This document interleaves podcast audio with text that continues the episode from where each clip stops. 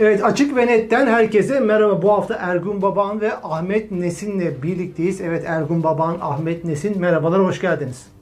Merhaba. Merhabalar. Bu hafta en tartışmalı konu Erdoğan'ın sağlığı konusuydu. Hala da tartışmalar devam ediyor. Önceki gün öldü hashtagleri atıldı. Ortalık karıştı. Sosyal medya dalgalandı. Hemen saraydan Fahrettin Altun Erdoğan yürüyebiliyor görüntüsünü biraz zorlamayı da olsa o görüntüyü verdi. E, çok fazla hemen ortalık karıştı. E, hastaneye kaldırıldı diyenler vardı, şuydu buydu. Ama bugün itibariyle Erdoğan yine e, piyasaya çıktı. Bir Üsküdar'da basketbol oynadı gençlerle birlikte ve Ümraniye'de Millet Parkı'nın bahçesinin açılışında görüntü verdi. Sağlığıyla başlayalım ve arkasından da sağlığı ne derece kritik sizce ve Erdoğan sonrası nasıl bir Türkiye bizi bekliyor? O geçiş nasıl olabilir? Bu ihtimalleri de konuşalım. Evet ah Ahmet Nesin bu haftanın konu olarak sizden başlayalım. Erdoğan'ın sağlığıyla alakalı mesela bugün görüntüye baktım. Yani şeydeki kürsüdeki görüntüsü Ümraniye'deki çok şeydi ya dinamikti. Ama önceki gün görüntüler perişandı. Ve siz nasıl yorumladınız? Yani tıbbi bir konu ama görüntü olarak sizde nasıl bir imaj uyandırdı? Şimdi ben e, aynen senin gibi ev taşıdığımdan o görüntülere falan çok fazla bakmıyorum. Evde yakın olunca kolaymış gibi geliyor ama e, daha da zor çünkü hadi bir arabayla götüreyim getireyim falan filan diyorsun iyice zaman kaybı bir şey. O yüzden e, bakmıyorum ama şöyle bir şey var. E, sanıyorum bu dedikodular çıkmaya başladıktan sonra Erdoğan'a ilaçlarının yanında doping vermeye başladılar. Bu e, çok ilginç, e, çok yakın bir zamanda yaşadım ben bunu, e, doping olayını. Çok sevdiğim bir arkadaşım burada zatürre oldu ve çok tehlikeli bir noktaya geldi. İki ay hastanede kaldı. Doktorlar ve hastane ümidi kesince e, aileyi hastaneye çağırıyorlar. E, gittiklerinde e, İbrahim arkadaş e, gayet dinç. Niye bu kadar kalabalık geldiniz diye de bir de e, fırça atıyor. Yani bayağı kızıyor çocuklarına, karısına falan filan. Yani şüpheleniyor çünkü bu kadar bütün ailenin gece yarısı gelmesinden e, huzur, huzursuz oluyor ama sanki 18'lik gibi bir dinç bir şey. E, meğersem e, bir e, enerji ilacı ya da iğnesi e, vermişler. E, onun belli bir saati var. E, o saat içerisinde 15 dakika kala e, artık gidebilirsiniz, çıkabilirsiniz İbrahim Bey'in yanından demişler. 15 dakika sonra e, yaşamını yitirdi. E, böyle bir e, enerji şeyi var.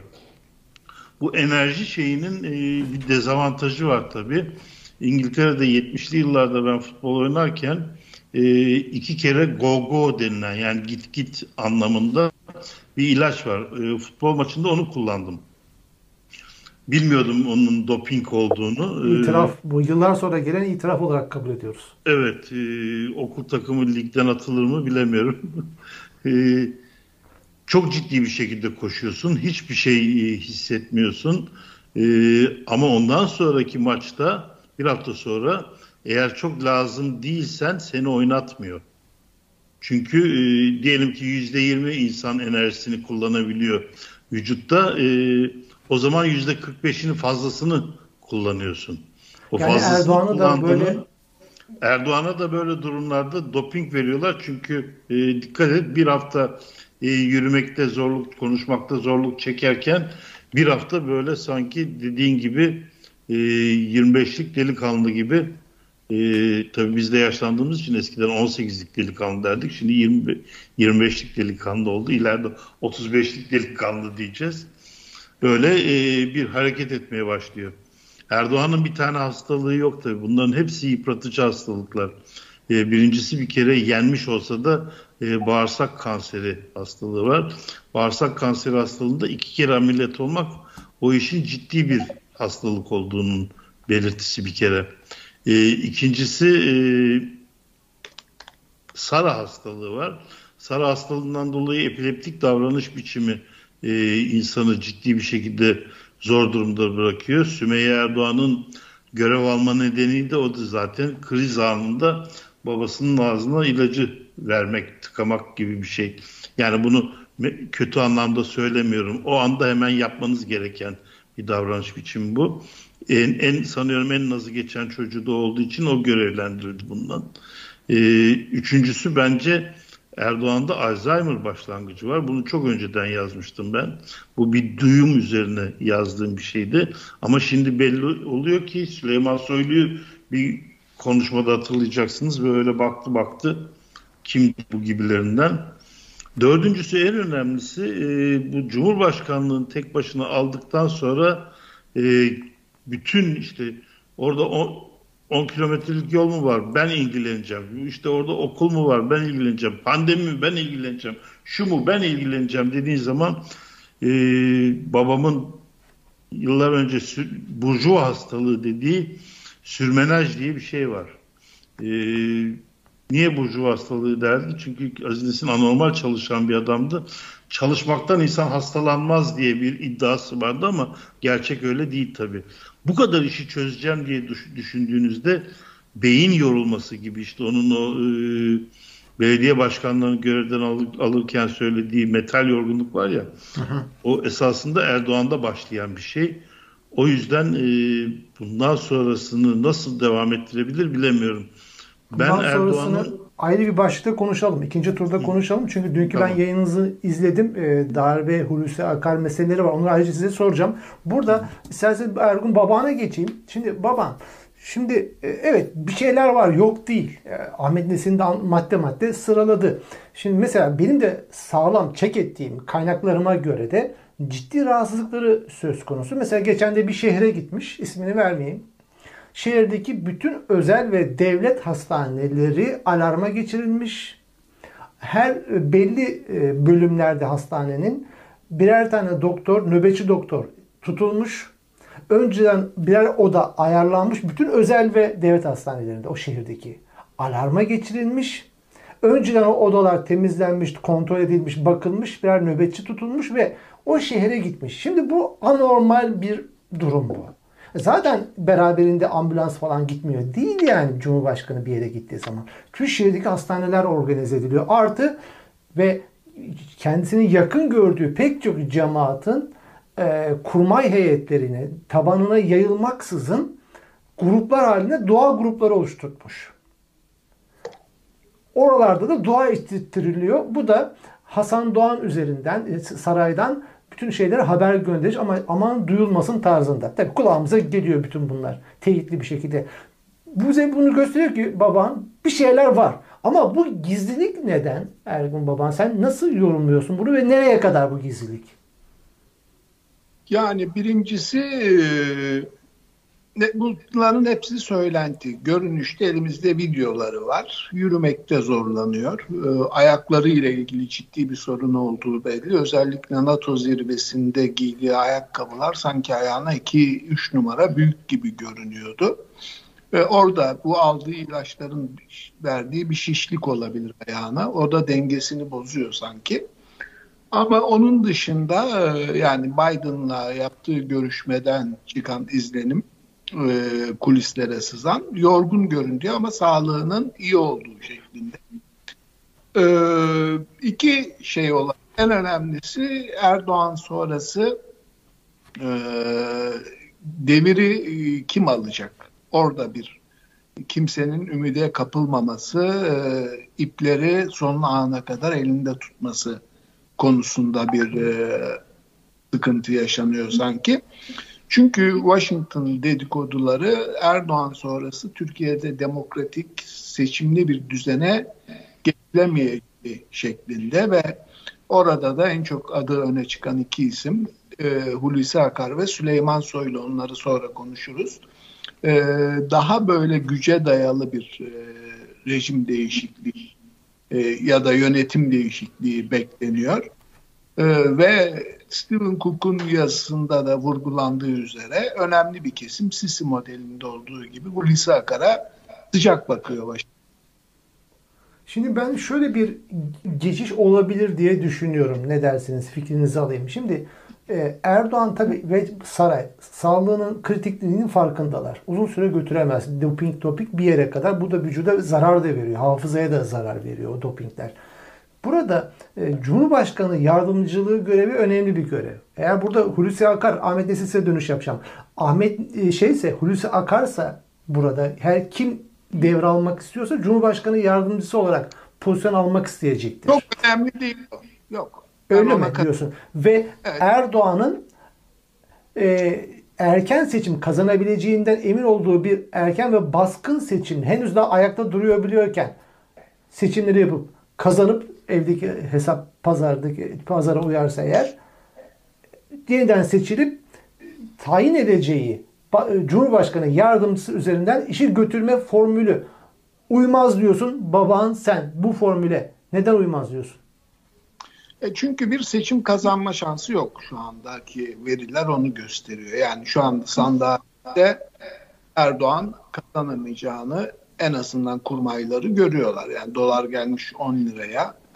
Ee, insanlar açlıktan kırılıyor. Ee, bu kış çok zorlu geçecek. Bugün seçim kararı aldı. Mart'ta yapabilir seçime. Doğalgaz, e, akaryakıt fiyatları başına inmiş. İşte çiçek yağı bile kaç para oldu. Ee, Türkiye'de kurumlar e, ve yapılar bir tek kişiye odaklı kurulduğu için bu yeni sistemle e, muhalefetin beklentisinin aksine böyle bir geçiş dönemi yaşanması kolay olmayabilir. E, o yüzden e, Batı başkentlerinde, Washington'da aynı beklenti yeni bir güçlü kişi kimliğin daha etkili bir kabine sistemiyle göreve gelmesi ve Türkiye'nin artık biraz e, Mısır modelinde e, yoluna devam etmesi. Yani Türkiye'nin e, kısa vadede büyük bir çöküş yaşamadan tam anlamıyla e, demokratik sisteme dönüşü konusunda karamsarlık var. E, burada muhalefetin parçalı yapısı ve Kürt meselesinin ülke sisteminin güveyinde bulunuşu ortak bir cephe, demokrasi cephesi yaratılmasını zorlaştırdığı için ve İyi Parti ve CHP'nin e, tabanının önemli bir kısmı da e, bu konuda AKP tabanıyla aynı biri layık açıdan, layıkçı açıdan, biri İslamcı açıdan benzer yerde durduğu için e, Türkiye'nin e, bu e, krizden e, çok çabuk ve e, çoğulcu bir demokrasiye yöntemiyle çıkması gerçekçi görünmüyor onu söyleyeyim. Hı hı. Peki Ahmet Desin dün de siz yayınınızda e, Hulusi Akar'ın e, bir alternatif olarak hazırlandığına ve darbe ihtimallerinden bahsettiniz. Şimdi ben o e, Erdoğan öldü hashtaglerin açıldığı gün bir dedikodu tamamen dedikodu kulağıma geldi. Dedikodu şuydu. Hani aslının olmadığını işte hayatta adam bir şey öldüğü falan yok. E, dedikodu şuydu. Erdoğan hastaneye kaldırıldı. E, Hulusi Akar inisiyatif aldı. Bütün parti liderlerine, HDP dahil parti liderlerine haber gönderdi. Acil toplantıya davet etti. İlginç. Şimdi evet bir senaryo. Ama bu söylendi bu. Böyle bir dedikodu yayıldı. Buradan hareketle mevcut realiteler açısından bu senaryo size böyle bir ihtimal durumunda size gerçekçi geliyor mu? Hulusi Akar inisiyatif alır mı ve Cumhurbaşkanlığına kendini hazırlıyor mu? Şimdi bu öldü lafıyla ilk söylemek istediğim şu öldüğüne dair haberler çıkmaya başlayınca e, çok e, dalga geçen, çok kötü Twitter'lar, Facebook'tan yazılar yazanlar oldu. Bu gerçekten e, demokratik yani demokrat bir insana yakışmayan şeyler hiçbir şekilde e, tasvip etmediğimi söylemek istiyorum. İkincisi e, önemli olan e, şu anda AKP bundan sonrasını Erdoğansız AKP'yi nasıl yürütürüz şeklinde düşünüyor. E, benim dün e, anlattığım o darbe meselesi e, seçim öncesi darbe değil girişimi. İlk önce şunu söyleyeyim. E, Hulusi Akar, yani hastalıklardan önce bunları anlatmam lazım. Hulusi Akar Erdoğan'dan jandarmanın tekrar e, silahlı kuvvetlere bağlanmasını istemiş. Çünkü şu anda silahlı kuvvetler şey jandarmayla e, bunda sahil güvenlik de İçişleri Bakanlığı'na bağlanmış. Onlarla e, polis gücü, emniyet gücü asker sayısını geçmiş ve asker dışında polisin ciddi bir şekilde bizim tam basına e, şeyleri ne oldukları söylenmeyen bir şekilde çok ciddi silahlanmış. E, o yüzden Hulusi Akar e, olası bir e, CHP iktidarı şuna kendilerini al, alıştırmışlar. CHP iktidara gelecek. CHP iktidarında nasıl bir iç savaş başlatıp darbe yaparız diye e, bir hazırlık içerisindeler. Fakat bu darbe hazırlığında iki darbe hazırlığı var. Birisi Hulusi Akar'ın darbe hazırlığı, ikincisi e, Süleyman Soylu'nun hazırlığı. E, Süleyman Soylu'ya da jandarma ve deniz e, sahil kuvvetleri... Bu doğruysa Akar'ın hamlesi Soylu'ya karşı, CHP iktidarına değil. Yani Soylu'nun elinde hem polis hem jandarma olunca çok e, orduya karşı bir alternatif oluyor. Orada evet. bir çıkma ihtimali var. Yani ama o iç karışıklıkta sonuçta e, askeriyenin başında gibi duruyor zaten Hulusi Akar. E, o iktidarda yıkıp e, iktidara gelmek gibi bir planları var. Çünkü darbe e, dışında hiçbir şeyleri yok. Ama bunu ben e, 5-6 ay önce e, tam zamanında bilmiyorum Erdoğan'ın seçime girmeyeceğini hem program olarak yaptım hem de yazı olarak e, yazdım bunu. E, bunun başka bir nedeni var. Erdoğan da e, her türlü hileye karşın seçim kazanamayacağının farkında. O yüzden bence Erdoğan Cumhurbaşkanı adayı olmayacak. Yerine bir aday arıyor. O yüzden yerine bir aday ararken bu e, darbe girişimi CHP iktidara gelmeden de ya da CHP'li koalisyon iktidara gelmeden de olabilir diye bir, bir şey var. Çünkü Hulusi Akar'ın e, jandarmayı askeri askere tekrar bağlanmasına Erdoğan ne hayır demiş ne evet demiş. Bunun anlamı ne? Şimdilik düşünüyor. Mu? Yani e, Süleyman Soylu'yu tercih etmeyeceği o kesin ama yerine Hulusi Akar'ın yerine kimi vereceğinde netleşmemiş olabilir. O yüzden tam olarak cevap vermemiş olabilir.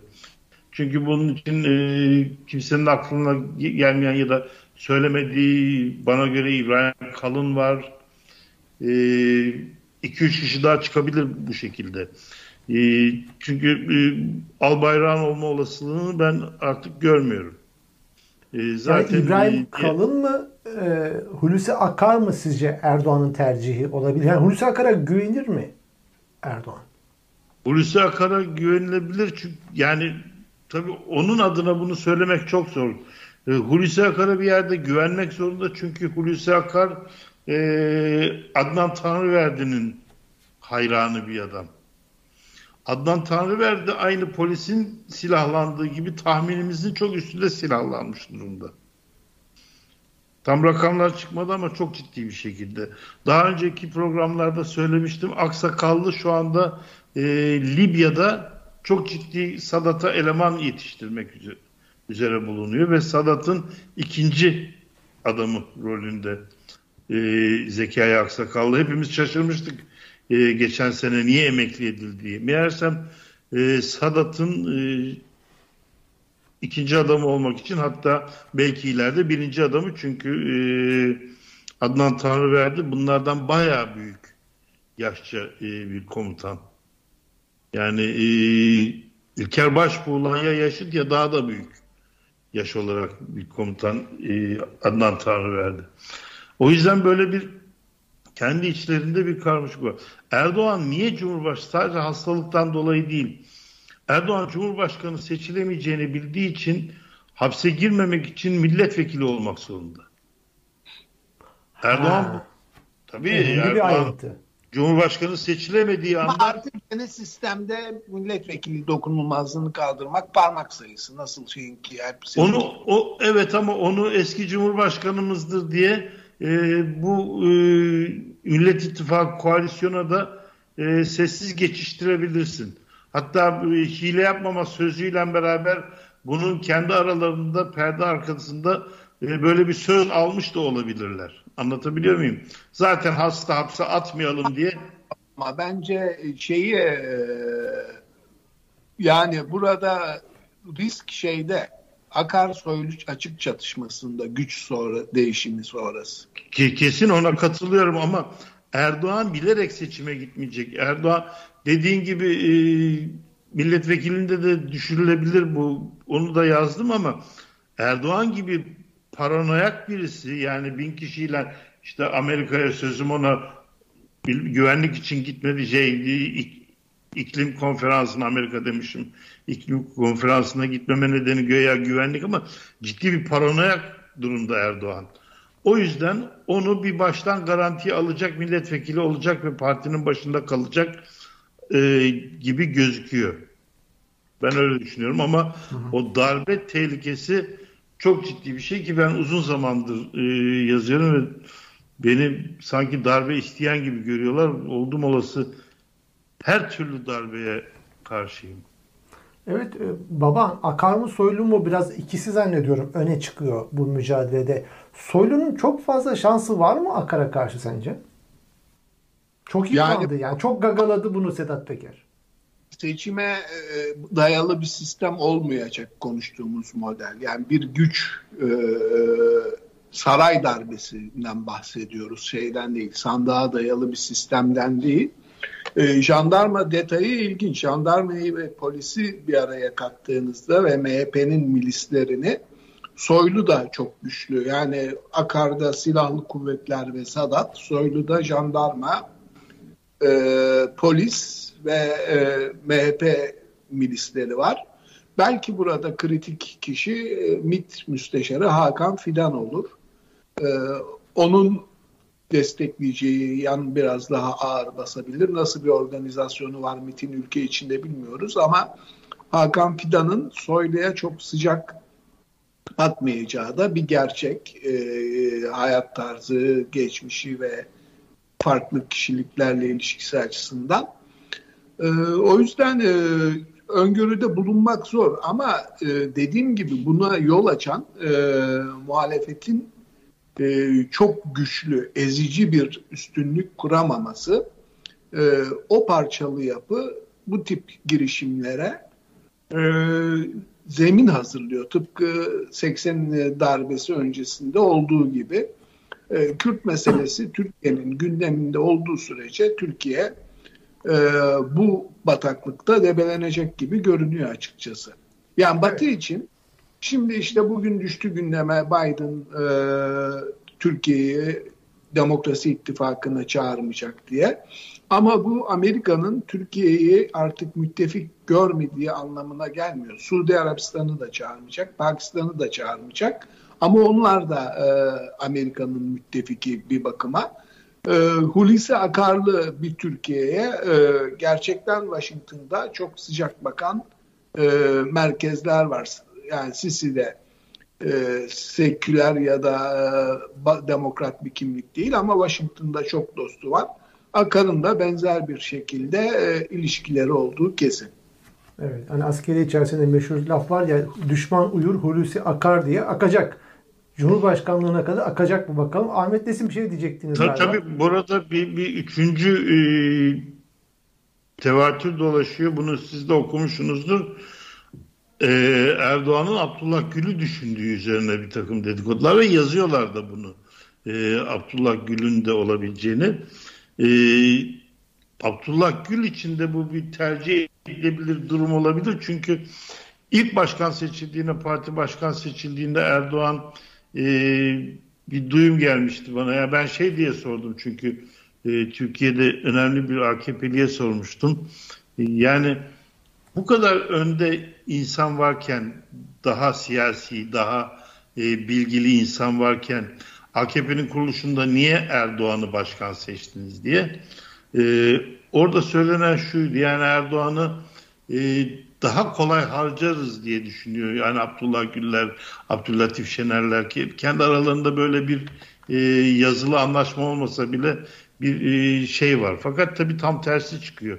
Abdullah yani hepsini harcıyor e, sonuçta şey. E, tabii bu e, Cumhurbaşkanlığı seçimi sonrası kongrenin e, yapıl AKP kongresinin yapılması Abdullah Gül'den sonra işte Abdullah Gül'ün o süre zarfında partiye üye olamaması, o yüzden e, parti başkanlığı adayı olamaması falan filan da içinde bir ukde var. E, bunu kullanıp e, Abdullah Gül e, bütün bu daha önce Millet İttifakı'nın adayken tekrar AKP Cumhurbaşkanlığı adaylığına dönebilir mi? E, bence dönebilir. E, ve e, işte ondan sonra kendi iç hesaplaşmalarına gidebilirler diye düşünüyorum. Bu da ihtimallerden bir tanesi. İbrahim Kalın falan diyoruz ama Abdullah Gül hala çünkü seçmen tabanında hala bir e, sevecenliği olan bir birisi. Sonuçta Cumhurbaşkanı adayı yaptığınızda bir genel kurmay başkanıyla halkı ikna etmek e, çok zor. Bu Sedat Peker'in açıklamalarından sonra e, Süleyman Soylu'yla halkı ikna etmeniz çok zor. O yüzden diyorum ki son alternatif e, İbrahim Kalın'la e, Abdullah Gül arasında gider gelir diye düşünüyorum. Çünkü Abdullah Gül'ü aday yaptığınızda Cumhurbaşkanlığında ne o diyorsun? zaman Seçim Davut diyorsun. Hı? Darbe mi olacak, seçim mi olacak Erdoğan'ın kafasında? Erdoğan'ın kafa Erdoğan'ın Erdoğan'ın kafası artık bunları düşünecek noktada değil diye düşünüyorum. Erdoğan Ya sadece Abdullah kim aday yapacak? yapabilir. Er- Kim yapacak? Kim Erdoğan karar- yapabilir. AKP E, içinde onu tartışma. düşünecek değil, kafa durumda değil diyorsun Erdoğan yapar. Ama Hayır hayır. Ee, şunu söylemek istiyorum. Yani seçimler mi darbeyle mi? Çünkü Erdoğan darbeyi hep düşündü. Daha fazla iktidarda kalmak için.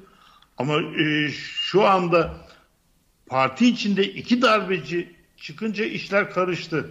O yüzden herkes e, nasıl yapılır falan diye büyük bir olasılıkla seçime gidip Erdoğan'ı da milletvekili seçtirip ondan sonra CHP Millet İttifakı'na karışıklık yaratıp ülkeye el koymak gibi bir şey düşünüyor olabilirler diye düşünüyorum. Ya Abdullah Gül sahneye çıkarsa e, Hulusi Akar, Hakan falan geri vitese takar mı? bekleme ihtimali sıfır. E, takabilirler çünkü e, Abdullah Gül e, az da şu anda bana göre Abdullah Gül Erdoğan'dan Cumhurbaşkanlığı e, seçiminde daha şanslı olabilir. Çünkü Ahmet Davutoğlu ile Ali Babacan'a giden oyların bir kısmını AKP'ye geri getirebilir Erdoğan şey Abdullah Gül. Erdoğan'ın bu şansı hiç yok artık. Burada O da Hulusi yüzde Akar'ın beş. eski arkadaşı olduğunu herhangi bir krizde helikopterle Abdullah Gül'e gönderildiğinde altını çizelim Hulusi Akar'ın. Evet. Peki e, senin itirazın var mı baban bu? E, Abdullah Bey böyle bir şeye evet demez bu sene. Niye demesin ya? Niye demesin? E, Kucağında Ama bakın risk Ama er, Ergun kucağında bak bulacak. ilginç bir şey var. Bu konuş bu bir aydır konuşuluyor. Aynı Millet İttifakı'ndaki konuşulduğu dönemde nasıl suskun kaldıysa Abdullah kaldıysa Abdullah gene suskun. Abdullah Gül gene suskun. Hiçbir Gene zaman hayır böyle bir şey ben Erdoğan'la yan yana gelmem, AKP'yle yan yana gelmem diye hiç açıklama yapmadı. AKP partisi yani niye yan yana gelmesin de böyle bir senaryo yani. Hayır parti üyesi değil artık. Evet demez. Şu olabilir yani Hulusi Akar da e, Hakan Fidan da e, Abdullah Gül ekibinden isimler. Yani şey öyle değil. E, Ab- e, Ahmet Davutoğlu da Abdullah Gül'ün bulup getirdiği bir isim olmasına rağmen egosu yüksek. Ancak ülkenin uçuruma gittiği e, bir darbenin Türkiye için felaket olacağı gibi bir düşünceyle hareket ederlerse Hulusi Akar, e, Hakan Fidan ikilisi ittifakıyla Abdullah Gül'ü ikna edebilirler Erdoğan sonrasına. Ve Ali diye. Babacan da bu konuda e, şey memnun olur ve e, o da dahil Yok. olur sisteme. Babacan'la da şu anda çok çok iyi olduğunu sanmıyorum Abdullah Bey'in ilişkisi. Yani dostlukları bozulmamıştır ama siyasi olarak aralarında mesafe olduğuna kaniyim ben. Peki. Ali Babacan'ın şöyle bir avantajı var. Tabii bu tahmini e, siyasi bir tahmin. Millet İttifakı'nda sanki e, ekonomiden sorumlu bakanlığı garantilemiş gibi ama Abdullah Gül'ün kazandığı bir e, seçimde de orada da ekonomiden sorumlu bakanlığı kazanmış bir e, görüntü olarak e, ikna edilebilir. Ben demin de, tabii Ergun haklı ama e, ben orada şeyi kastettim. E, Ahmet Davutoğlu ve Ali Babacan derken e, şimdi 5'e 5.5'a 6'ya çıktı oyları toplam olarak. Ahmet Davutoğlu'nu ikna edemeyebilirler ama diyelim ki iki buçukluk e, bir oy potansiyelinin e, bir buçuğu ya da biri Abdullah Gül'e kayabilir ki bu seçimde o bir yarım bir buçuk çok önemli. O yüzden söyledim. Yoksa Davutoğlu'nun ikna edilebileceğini ben de sanmıyorum. Peki başka başlığa geçelim mi? Geçelim. Peki e, Ahmet Davutoğlu'nun e, ilginç iki açıklaması vardı e, birkaç gün önce. Dedi ki e, Erdoğan parti içerisinde bir grup tarafından esir alındı dedi. Bu birinci açıklaması. İkinci açıklaması da bu kış Bahçeli Erdoğan'ı satacak mealinde açıklama yaptı. Çünkü bu kış çetin geçecek. Doğalgazlar, elektrik faturaları alıyor başını gidiyor. Hayat pahalılığı bir tarafta dolar yükseliyor. TL'nin şeyi düşüyor. Diğeri düşüyor. Zor gelecek iktidar açısından ve Bahçeli Erdoğan'ı satacak. Şimdi bu iki açıklamayı e, kimden başlayalım? Nasıl değerlendiriyorsunuz? İsterseniz baban senden başlayıp öyle devam edeyim. Yani Bahçeli niye satsın Erdoğan? Bahçeli gelmiş 80 yaşına hayatının en güçlü dönemini yaşıyor. İstediği adamı serbest bıraktırıyor mafya lideri. Polis de e, bir sürü devlet e, dairesinde giderek e, örgütleniyor. İşte görüyoruz polis teşkilatı olduğu gibi MHP'nin eline geçmiş. Gençlik kolları gibi olmuş durumda. Mezuniyet törenlerinde, toplantılarında işte bozkurt işaretleri, marşlardan ee, Bahçeli e, kalsa bu iş ölene kadar e, bu ittifak devam eder. Yani herkesin e, yanlış değerlendirmesi bu işin seçimle e, el değiştirebileceği konusunda Türkiye'de. Ama sahadaki gerçeklik onu yansıtmıyor. Yani daha konuşmadık. Suriye'de ne olacak, nasıl bir gelişmeye tanıklık edeceğiz onu da bilmiyoruz. Ee, sıkıntılı bir dönem. Ben ona çok ihtimal vermiyorum. Yani Bahçeli sattığı an yüzde ona mı çıkacak oy oranı e, şeyi Erdoğan niye satsın ki? Ne kazancı olacak? Hı hı. Peki tabii kendisine fatura çıkıp çıkartılmayacağı meselesi söz konusu ama hiç eldiven kullanıyor, hiç risk almıyor aslında. Dediğim gibi mafyalarla düşüp kalkıyor istediği gibi. Bir de şey bir tek burada dikkat çekici olan anlaşmış olmalarına rağmen seçim barajını düşüren anlaşmanın hala meclise gelmemiş olması. Ee, orada Erdoğan da Bahçeli'yi o yüzde yedilik e, baraj pazarlığıyla bir yandan kontrol etmeye devam ediyor eğer öyle bir seçim ihtimali olursa. Evet. Ahmet Nesim burada harekette şu şuradan siz isterseniz devam edebilirseniz. Şimdi Davutoğlu'nun AKP içerisinde bir grup Erdoğan esir aldı. Ben şöyle görüyorum, görüyordum. Hala da görmeye devam ediyorum. AKP dışından iktidar ortağı bir grup Erdoğan esir aldı aslında. Ama Davutoğlu başka bir şey söylüyor. Parti içerisinde bir grup. Halbuki bütün bu parti Erdoğan'ın emirleri değil mi? Siz katılıyor musunuz Davutoğlu'nun ki içeriden gelmiş bir adam. Partiyi bilen bir adam. Siz ne diyorsunuz? Şimdi e, ben hep şunu söylüyorum. Yani e, Erdoğan daha önce e, partideki kendi içerisindeki e, akıllı adamlarla e, kendi içerisinde tırnak içinde söylüyorum akıllı adamları ciddi bir kontrol ediliyordu. Fakat bu insanlar yavaş yavaş ayrıldıktan sonra Erdoğan kontrol mekanizmasından çıktı. Erdoğan'ı frenleyebilecek kimse kalmamıştı. Sanıyorum bu rahatsızlıklardan sonra e, o dönemde Erdoğan'ı kontrol altına alan ama e, siyaseti e, eski ekip kadar bilmeyen bir ekip var. Ve Erdoğan'a da e, hata üzerine hata yaptırıyorlar gibi geliyor. Çünkü bazı konuşmalar var ki yani bu insanın da danışmanların uyarmıyor mu seni diye düşünüyorum ben kendi içimden yani.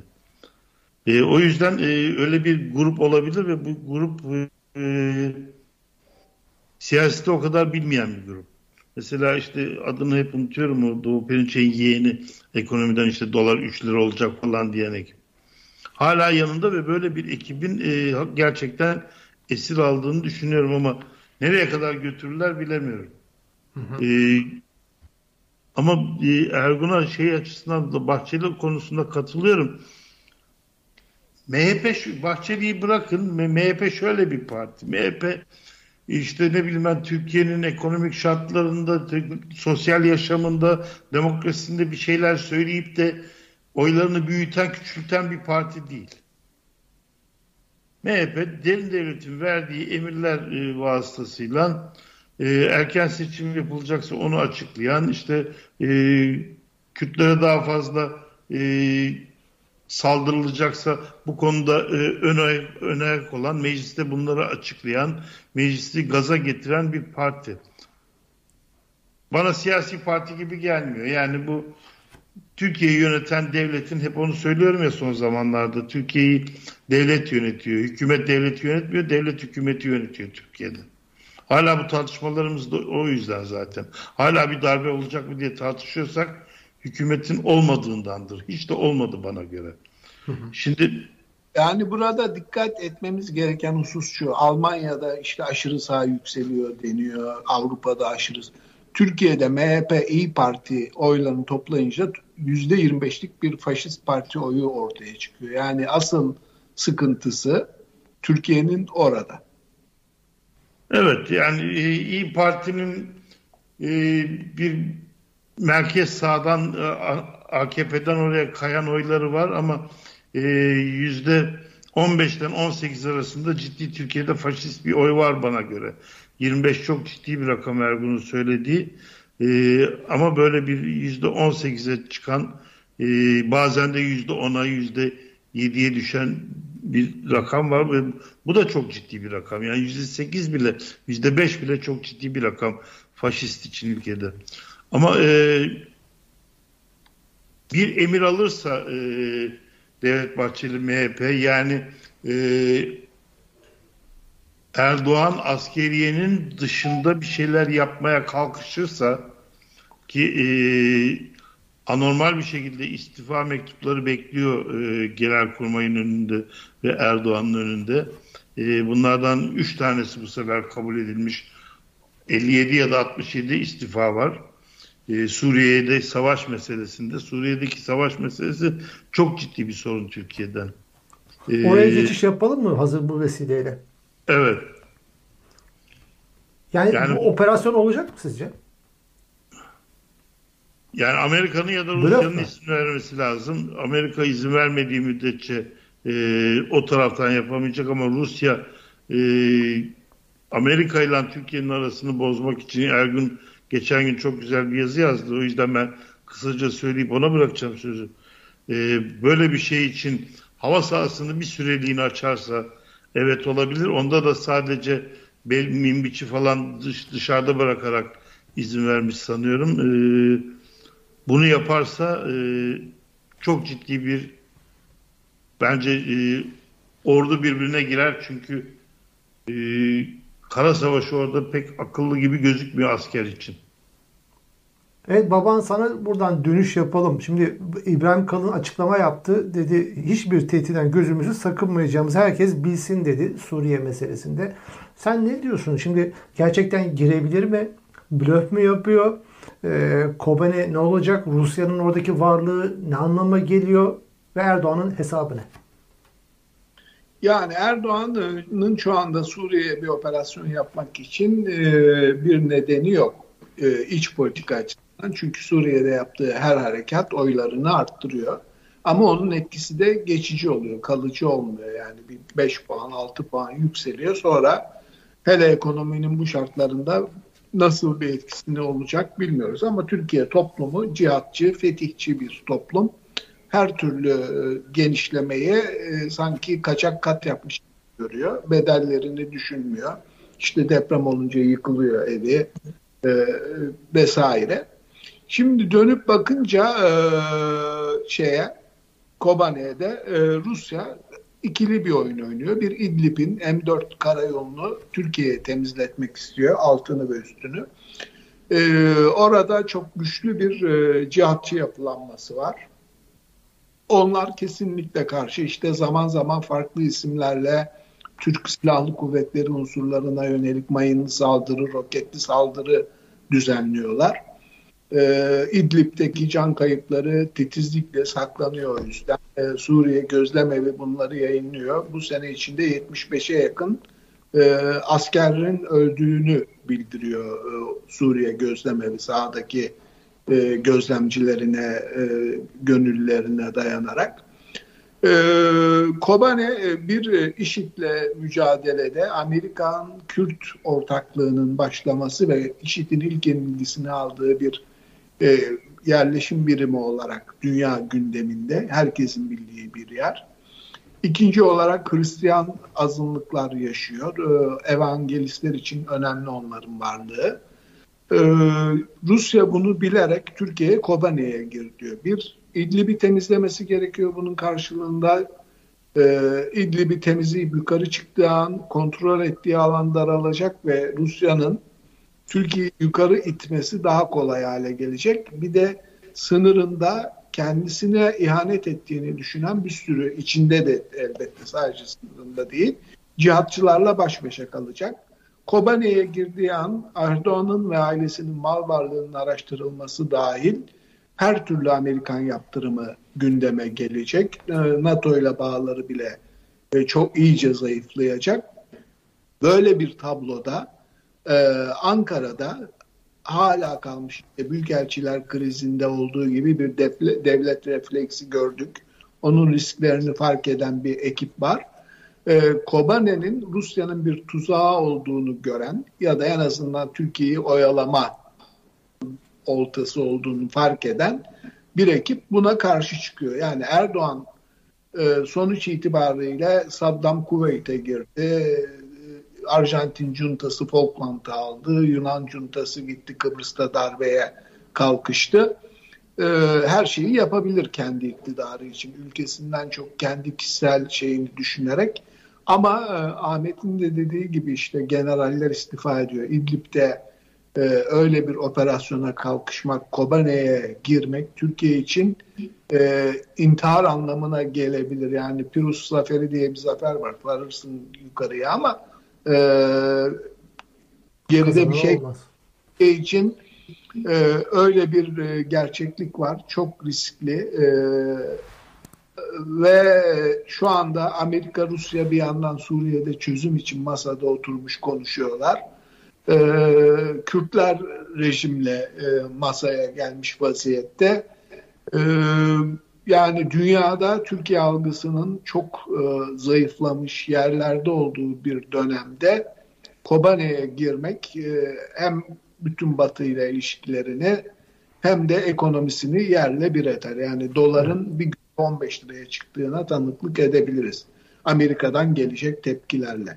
Zaten Biden muhtemelen NATO zirvesinde Erdoğan'a F-16 istiyorsan Suriye'den uzak dur e, yani yeni bir harekat anlamında uyarısında bulunmuştur ki orada bile onay ihtimalinin yüzde 50-50 olduğunu söylemiş kendisine. Şeyi unutmayalım hep Rusya'ya dönebiliriz diyor. Rus silah sistemine Suva ya da başka bir uçağa döndüğü an Türkiye e, Amerika'dan gelecek yaptırımlar o kadar sert ve katı olacaktır ki Türkiye Türk Silahlı Kuvvetleri'nin bütün silah envanterini yenilemesi gerekecektir. Füzeleri, deniz kuvvetleri vesairesi. Bu milyarlarca dolarlık bir yatırım anlamına geliyor. Türkiye'nin şu anda onu yapabilecek kabiliyeti de yok. Hı hı. Ahmet Nesin ilaveniz yoksa başka başlığa geçiyoruz. Vakit ilerliyor. Evet.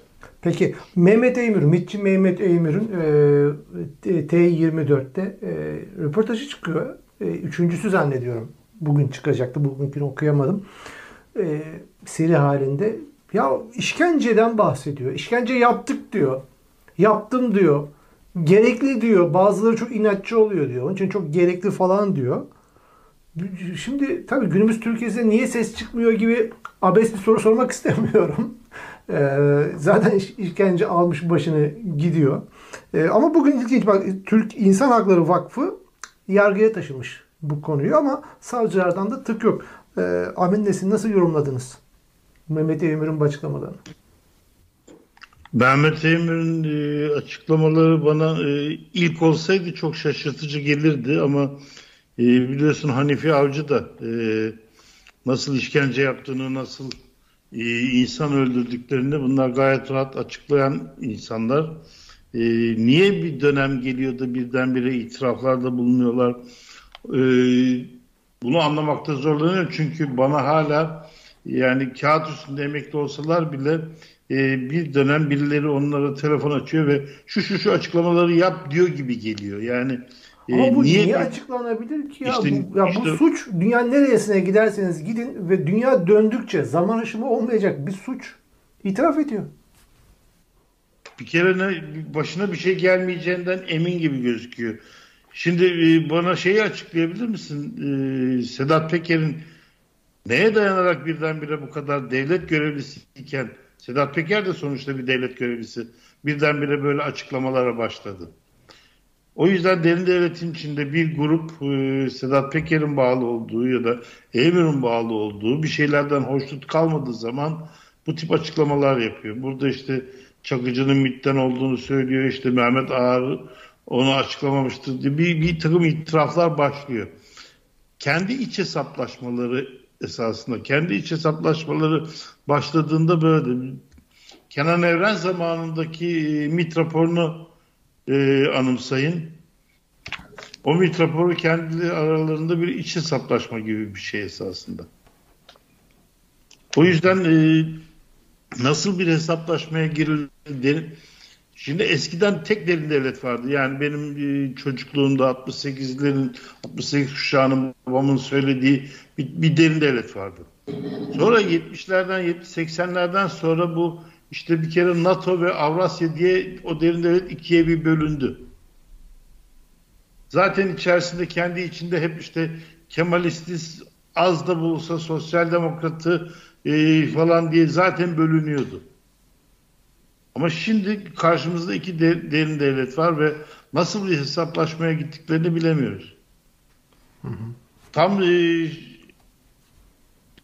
ayıramıyorsun çünkü şimdi Hulusi Akar NATO'cu komutan Avrasya'da değildir dediğin zaman e, karşına e, Sadat'ı destekleyen bir Hulusi Akar çıkıyor bu sefer. Şöyle bir şey oluşuyor insanın kafasında. NATO'cular sanki daha demokrat komutanlardır ama Hulusi Akar bunu bozuyor. Halbuki böyle bir şey yok. Hmm. Onun için e, derin devletin iç hesaplaşması e, bu dönemde iyice derinleşti. Hangisi galip gelecek? E, esasında bütün bu konuşmalarımızın sonucunda e, buraya bağlanıyor. Yani o Rusya, Amerika ve Türkiye ikileminde, üçleminde e, esasında e, konuşan Erdoğan değil esasında orada. Hı hı. Orada bir dörtlü grup var. Yani iki tane e, Avrasyacı, NATO'cu grup, Amerika ve e, Rusya.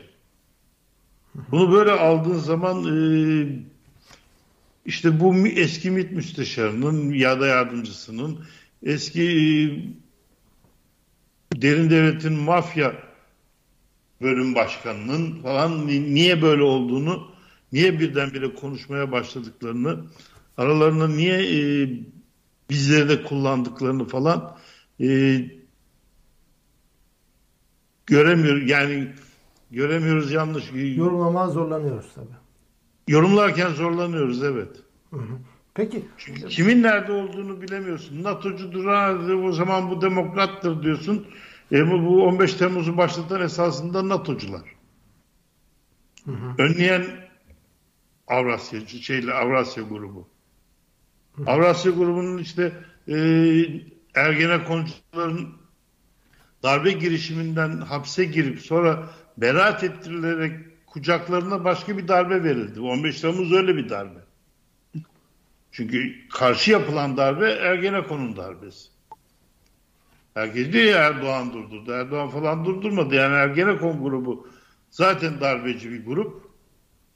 Öbür darbeyi durdurunca, Hulusi Akar'ı da yanına alınca Olay bitti. Geçen gün benim konuşmamdan sonra şey e, yorumlar vardı. Canım tamam Erdoğan yargılanacak ama Hulusi Akar neden yargılanacak? Hiçbir şeyden yargılanmasa 15 Temmuz'dan yargılanacak Hulusi Akar. 15 Temmuz sonrası anormal daha duyumlar geldi. Onları biraz daha garanti almadan açıklamak istemiyorum. Ucundan azıcık, azıcık bize açıklasanız. Hı? Ucundan azıcık açıklasanız. Bazı generallerin söylenti bu tabii yani garan Söylenti. şeyi yok. Du- duyum duyum olarak geldi. İsviçre bankalarında hesapları var şu anda. Kimin? Bazı generallerin. Bazı generallerin İsviçre bankalarında hesapları var. 15 Temmuz sonrası açılmış İsviçre hesapları var. Bunun anlamı ne? O darbe Yani- o darbe kadar açıklaması zor bir darbe yok zaten. Yani birinci ordu komutanı şu andaki e, emekli edilmediyse hepsini karıştırdım birbirine. Kara kuvvetleri komutanı işte şey e, Dündar, Ümit Dündar. Askerlerin boynu kesilirken ya da işte orada öldürülürken 500 metre ileride yanında İstanbul valisi, yanında İstanbul Emniyet Müdürü, yanında e, merkez komutan şey Kadıköy Merkez Komutanı. Hepsi yanında yani oradan bakıyorlar. Öncesinden gidiyor Ümit Dündar orada askerlerin yanına.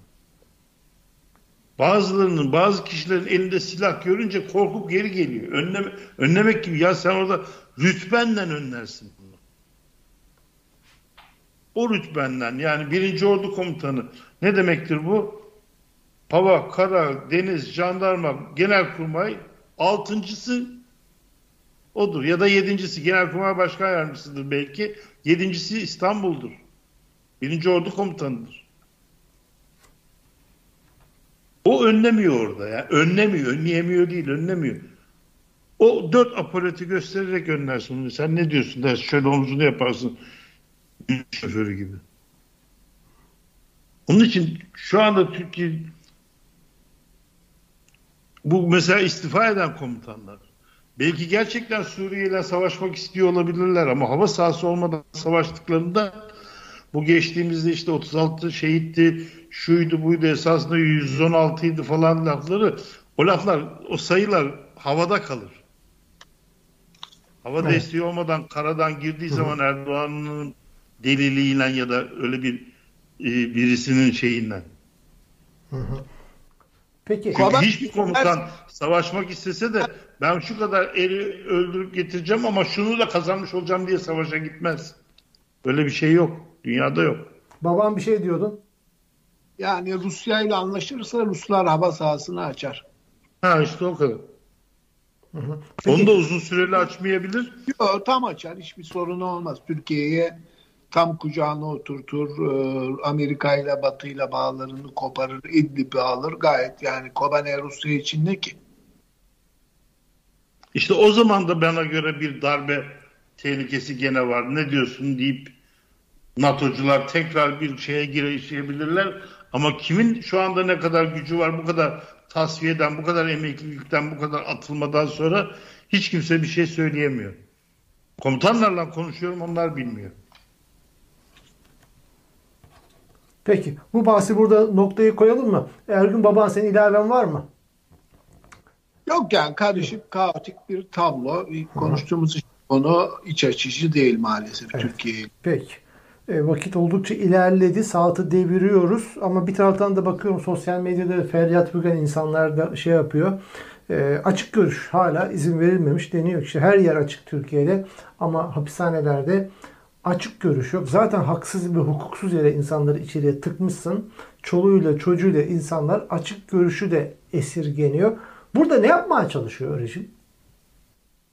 Kendini kurtarmak için bu dönemde faşizmi gittikçe arttıracak. Bunda hiç yadırganacak bir şey yok. Ee, gittikçe işte 12 Eylül'de de öyle. Ee, ilk başta e, hatırlıyorum sıkı komutanlığında ben e, sıkı yönetim mahkemelerinde iki buçuk ay sonra baktık ki Kenan Evren ve Şürekası işi götüremiyorlar.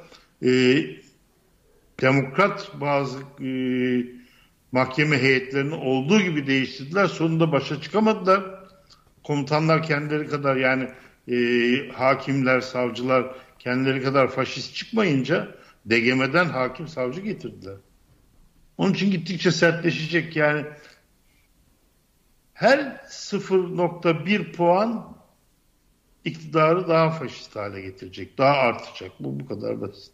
Nereye kadar? Yıkılana kadar. Yıkılana kadar. Peki.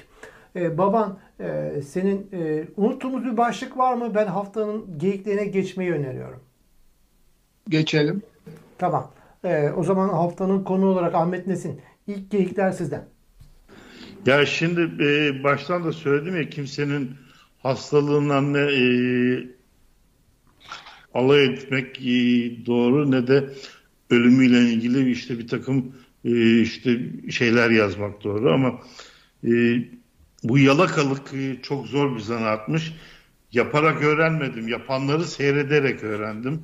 E, çok ilginç bir şey var. E, bu bir gazeteci işte Erdoğan'ın niye aksak yürüdüğünü açıklamış. Okudunuz mu bilmiyorum. Hasan Basri Akdemir diye bir gazeteci. Efendim geçen gün e, şöyle bir şey olmuş.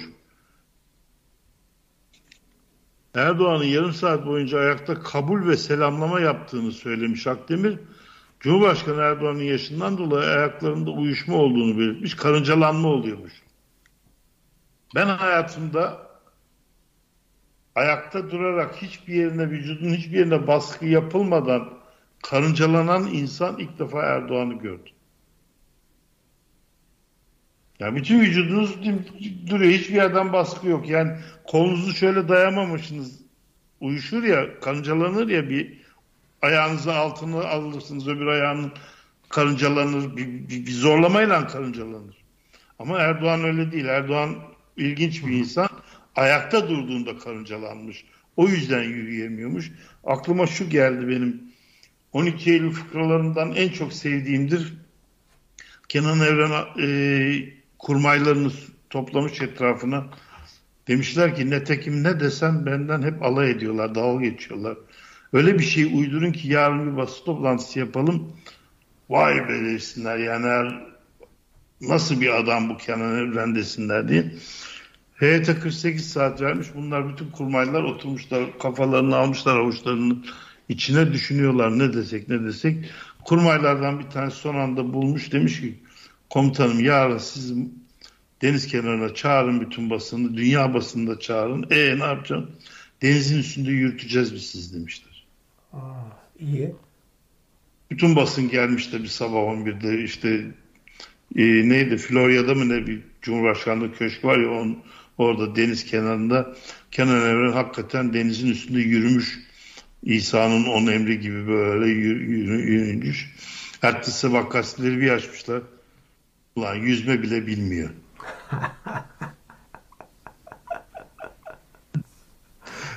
Şimdi ben bu hikayeyi buna benzetiyorum. Yani e, o yürüyememesini tıbbi olarak açıklamak yerine ayakta durarak uyuşan, karıncalanan tek insan olarak bu bu birinciliği de aldı Erdoğan. Tebrik ediyorum kendisini. Evet, Tabii bu kendisinden kafasından çıkma değil, yalakam basının nasıl bir şey olduğunu da ortaya seriyor. Bari insan bir doktora sorar ne uydurabilirim diye.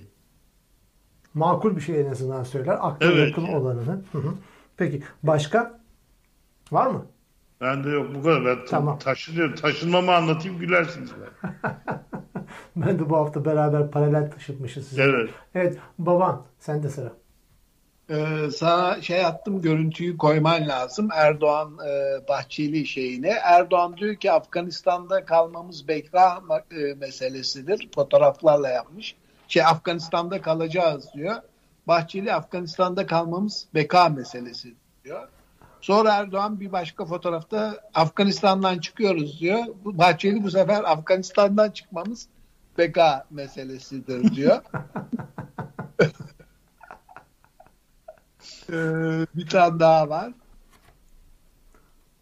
Baban İsrail... orada sen nereye bakıyorsun ya? Nereye bakıyorsun sen orada bir şeye bakıyorsun? Bana bakıyorum bilgisayara okumak için. İsrail Ankara Büyükelçiliği Zaytung e, haberi paylaşmış. F-35 pazarlığında sona gelinirken Dışişleri Bakanlığı uçakların yerine 1.4 milyar dolar değerinde iPhone 13 ve AirPods, AirPods için bastırıyor diye. İsrail elçiliği de İyiymiş teklif fena değil. Şimdi yakında bunlar bir kay- karşı yakalılar F-35 buçuk çıkartırlarsa şaşırmam. Konya'da yaparız diyordu bir abi. Yapıyoruz. ha. Prototipini Konya Sanayi mi? Konya Sanayi'den mi? Evet. Evet. Konyalı bilim Biliyorsun, adamlar. Peki. Uçağı yapacağız, helikopter de yapacağız ama Rolls Royce motor vermemiş. Motor bulsak tank da yapacağız, şey de yapacağız. Zaten dün, dün bir tane parça gösterip de e, hava sanayinin bir parçasını yaptık diyorlar ama ne parçası olduğunu bilmiyoruz. Paramparça. Yani o şeyi görünce geriye dedim dört tane nal bir at bir ordu gerekiyor. Hesabı var ya bin nal bulduktan sonra o hesaba dönmüş. Neyse bakalım o parça ne parçası olduğunu göreceğiz. Babam Ben başka var adını mı? koydum onun. Paramparça. Şu anda almadı. Evet, bu. Peki bendekilere geçelim hemen. Ee, Enerji ve Tabii Kaynaklar Bakanı Fatih Dönmez'in e, evleri Öyle bir- şenlik. İlk de duydum sanki adını. Fatih Dönmez. Nasıl? Adını ilk kez duydum gibi. Evet ben de ilk kez duydum gibi. Ee, öyle bir bakan var. Ee, bu enerji ve tabii kaynaklara bakıyormuş. Demiş ki faturanın nasıl düşeceğini açıklamış. Evi daha az ısıtın demiş.